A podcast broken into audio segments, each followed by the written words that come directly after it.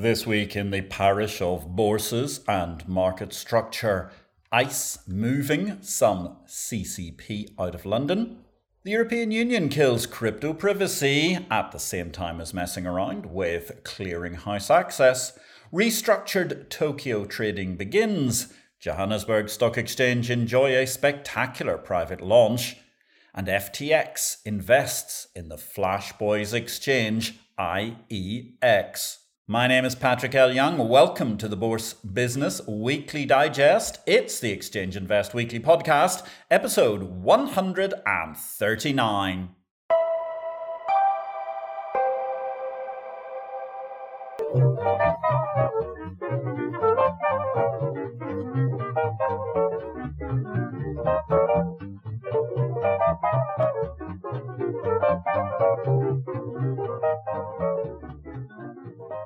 Good day, ladies and gentlemen. This is a very brief reduction of highlights amongst the key headlines from the week in market structure. All the analysis of the many events over the course of the seven day cycle can be found in Exchange Invest's daily subscriber newsletter, the unique guide to the bourse business sent daily to your inbox. More details at exchangeinvest.com. A Reuters exclusive this week by the fabulous Huw Jones. ICE are considering relocating their London CDS clearing to Chicago. The European Union's constant bickering with London post Brexit has fundamentally destabilised the business case for derivatives in Europe, making the US appear the more flexible pro business choice, said one Patrick L. Young in that particular Reuters article. Attaboy, I say. The sense of mutually assured destruction in the European Union's approach to nose cut off repo to spite faces all round is looking very real as apparently the folks at ICE ponder sending some of their CCP business to the USA.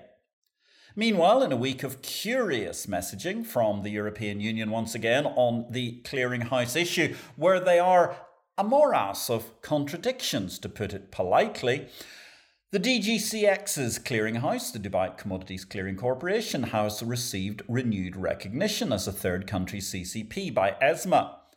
Ladies and gentlemen, DGCX's clearinghouse, the DCCC, absolutely deserves this recognition. But remember this for a few years hence when the Europsychosis dictates that the London clearinghouses will no longer be equivalent presuming the European Union doesn't, of course, indulge in its frequent habit of conveniently ignoring its own outpourings.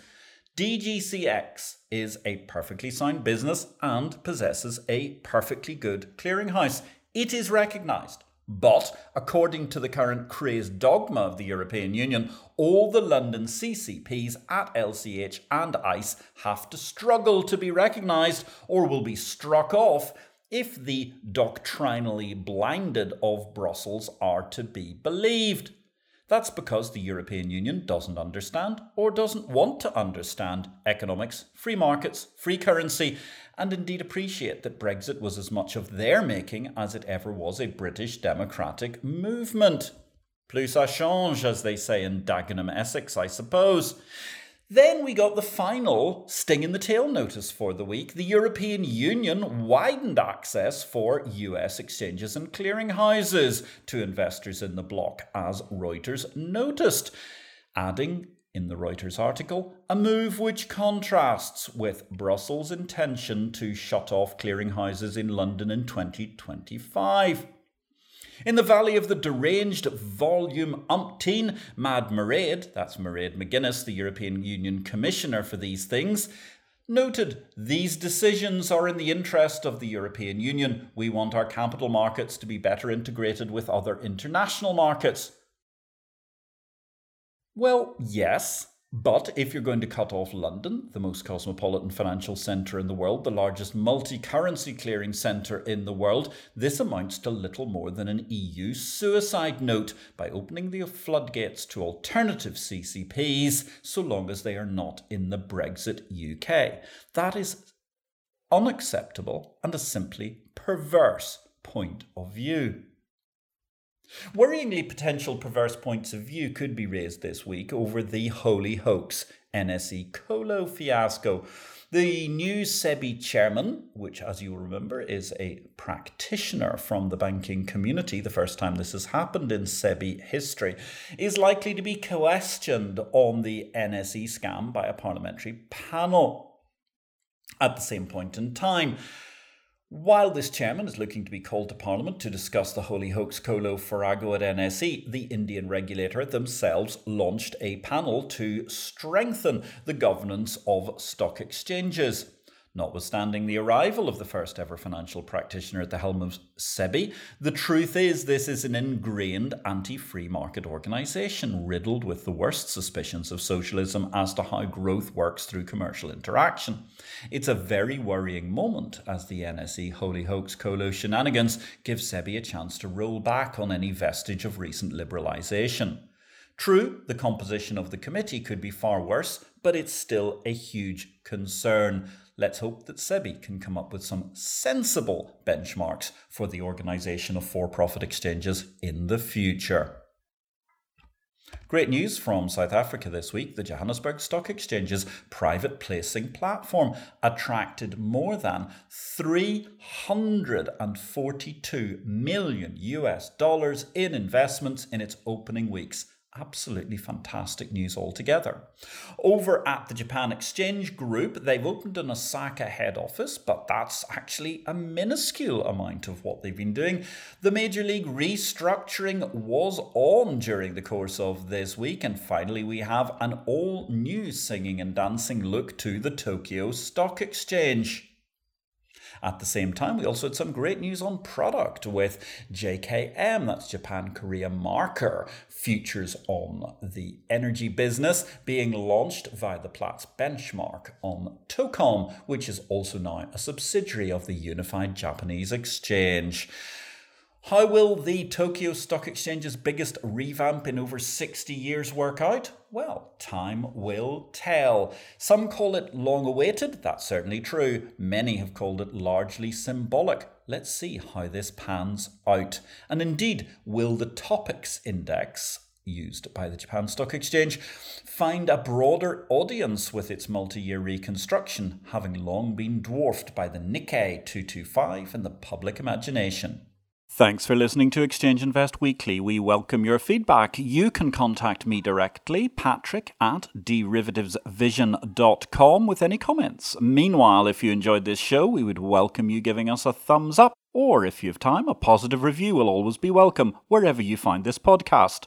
This week in results in the parish, the Nairobi Securities Exchange, they're distributing a record dividend, but at the same time, profits were down 21% to $1.15 million during the course of 2021. Nonetheless, they had a very highly encouraging daily equity turnover rise, up 74% during the course of the year. There's only one daily news source for the business of bourses Exchange Invest, the exchange of information. Exchange Invest publishes the daily digest of everything in the market structure industry around the world in a user friendly email briefing format from Monday to Friday. With additional pith by former Exchange CEO and long standing fintech pioneer Patrick L. Young, yes, that's me, Exchange Invest is the unique one stop shop for the daily news in markets, market operators, and related functions. Exchange Invest is available to subscribers at 200 US dollars per user per year or currency equivalent. You can get more details at exchangeinvest.com or email me, patrick at derivativesvision.com. One new market this week Slovenia and Serbia will establish the first regional power exchange, ADEX. In deals, it was a busy week for deals in the parish. All the deals were in Exchange Invest Daily, the newsletter no person can afford to be without in capital markets and market structure. For the sake of this podcast, let's look at some edited highlights. Binance US say they're on track for an IPO. It'll be exciting to see how that can possibly work out in the future. Perhaps they'll actually manage to find themselves a physical headquarters in the meantime. Equally, possibly the much more exciting news as it was a deal right in front of us. FTX, they're expanding yet further into the US marketplace. FTX US and IEX are joining forces to help shape market structure for digital assets. What an exciting investment. FTX are buying into the Flash Boys exchange in a crypto trading push. IEX will build upon the company's existing market structure and regulatory principles to safeguard the best interests of investors and the public at large as the digital asset securities market emerges and grows to reach its full potential for US participants. It's a very interesting move. IEX clearly need to keep their high standards while FTX invests. It's not that we see anything improper per se with the SBF vehicle of FTX, but there is a clear derivative envelope push going on in the three dimensional world of exchange traded derivatives, and that push in clearing is certainly a cause for some concern. Meanwhile, the SIX exchange in Switzerland, they've completed the acquisition of the remaining 50% stake in Regis TR that they did not own. They bought that from Deutsche Börse Group to become the sole owner. And the Nairobi Stock Exchange, as well as announcing their results this week, they mentioned the fact that they're eyeing stakes in other East African stock exchanges, having recently bought a 4.9% stake in Tanzania's Dar es Salaam Stock Exchange, the DSE. And indeed, they're already looking at a stake in the Ugandan Stock Exchange. Don't forget, ladies and gentlemen, there's still time to pick up a copy of my latest book, Victory or Death Blockchain, Cryptocurrency, and the FinTech World, if you're looking for some reading. Whether or not you're in lockdown, or now possibly you've got the opportunity to get on an aeroplane and go fly somewhere, what could be better than reading all about the future of blockchain, cryptocurrency, and the FinTech world in an easy read? Victory or Death is published by DV Books and is distributed by Ingram Worldwide. Don't forget, while you're waiting for your copy of Victory or Death to arrive, check out our live stream Tuesday, 6 p.m. London, 1 p.m. New York time. It's the IPO video live show, IPO vid. You can find it on YouTube. We are going live at 6 p.m. London time. That's 1 p.m. New York Eastern time on Tuesday. And we've got a fantastic guest. PLY, that's Patrick L. Young, myself, who's on the microphone at the moment, is going to be meeting Patrick Young. And no, it's not another AMA, it's a completely different realm of interview, all about financial literacy and much, much more. Stay tuned coming next Tuesday at 6 p.m. London time. That will be. Our latest show is already streaming online. Sonara bringing trading solutions to life. A very lively discussion we had too last Tuesday with Hamish Adurian. Find it on youtube.com IPO vid. In Cryptoland, well, it's a bit of a bubble alert, I fear. Binance signed a partnership agreement with the Recording Academy of America to become the first ever official cryptocurrency exchange partner for the 64th annual Grammy Awards and Grammy Week events, which are taking place as this podcast is being recorded. Elsewhere, European Union lawmakers have backed a new series of tracing rules for crypto transfers. In essence, what it means is that where originally the thought had been that transfers by crypto of more than a thousand euros would have to be recorded, in fact, lawmakers within the European Parliament last week voted to scrap the de minimis threshold, meaning all transfers would be in scope. Well, hashtag zero shock, as we said in, Exchange Invest last week. That privacy notion within the EU amounts to annoying cookies on websites and little else. For all other transactions, it's transparency to tax everything in the Sisyphean socialist superstate. True, these cross party compromises need to go to trilogue, but the EU doesn't miss open goal chances to over regulate anything. Ultimately, as Brian Armstrong of Coinbase put it, the EU's new law on unhosted cryptocurrency wallets is anti innovation, anti privacy, and anti law enforcement. Or, as one might say, isn't that merely normal operating procedure for the European Union itself? Very good article this week in the Washington Post, well worth a read. Why users are pushing back against the world's largest crypto exchange. As the Washington Post article notes, despite its distributed and still mostly unaccountable corporate structure, Binance probably faces significant legal headwinds. Its decline as the world's preeminent crypto exchange could be as steep as its rise. Watch this space, ladies and gentlemen. There's certainly something very interesting going on around the Binance environment. Exchange Invest is the daily must read by the most influential figures operating the world's best markets. We invite you to join the exclusive group of bourse bosses and other C suite executives who make Exchange Invest the exchange of information, their daily business intelligence guide to markets the world over. Exchange Invest is available to subscribers at 200 US dollars per user per year or currency equivalent. You can get more details at exchangeinvest.com or email me, patrick at derivativesvision.com. Product news this week trading in over 30 Hong Kong listed firms were halted on delays in results this week, mostly developer stocks. Over at the LME, the Hong Kong Exchange's subsidiary, the LME board are going to evaluate lessons from the nickel halt. They made a joint statement with the FCA and various regulatory authorities this week. And indeed, in the wake of the nickel fiasco, as the South China Morning Post put it, the world's metals trading hub is grappling for its mojo after an unprecedented trading snafu. The naughty step was inevitable. And already we've seen more non executive directors, one short term move to be added to the board of the LME, with a lot more likely to come as a full on inquiry goes into the depth of what's been going on with the LME's recent meltdown. Regulation news this week the CFTC have issued an order of registration to FEX Global Pty to permit direct trading access from the USA. That's terrific news for FEX Global, the Sydney based futures market run by Brian Price. Well done to the good guys down under making a competition in the futures market.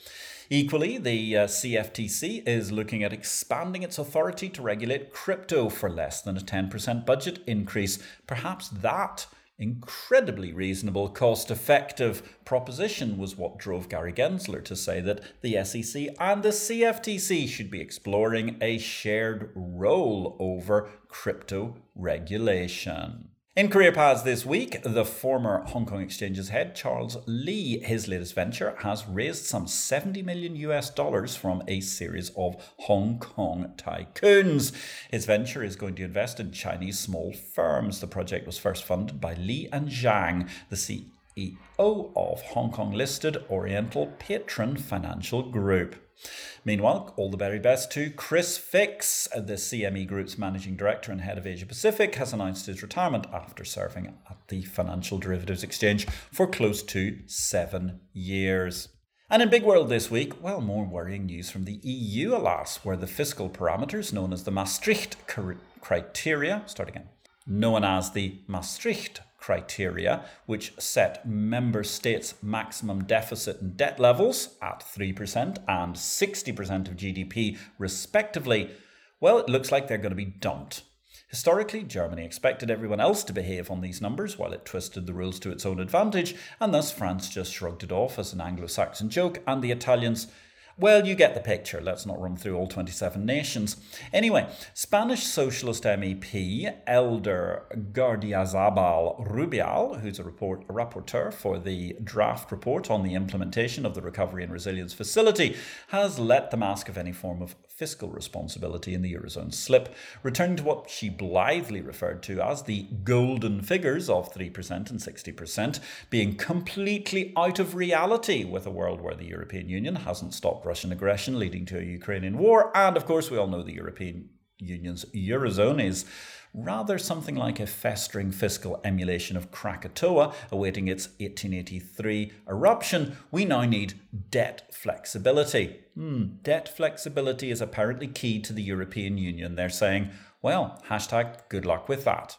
And on that mysterious and magnificent note, ladies and gentlemen, my name is Patrick L. Young, the founder of Exchange Invest, the daily bulletin of the bourse business building exchanges the world over with our day job. I wish you all a great week in blockchain, life, and markets.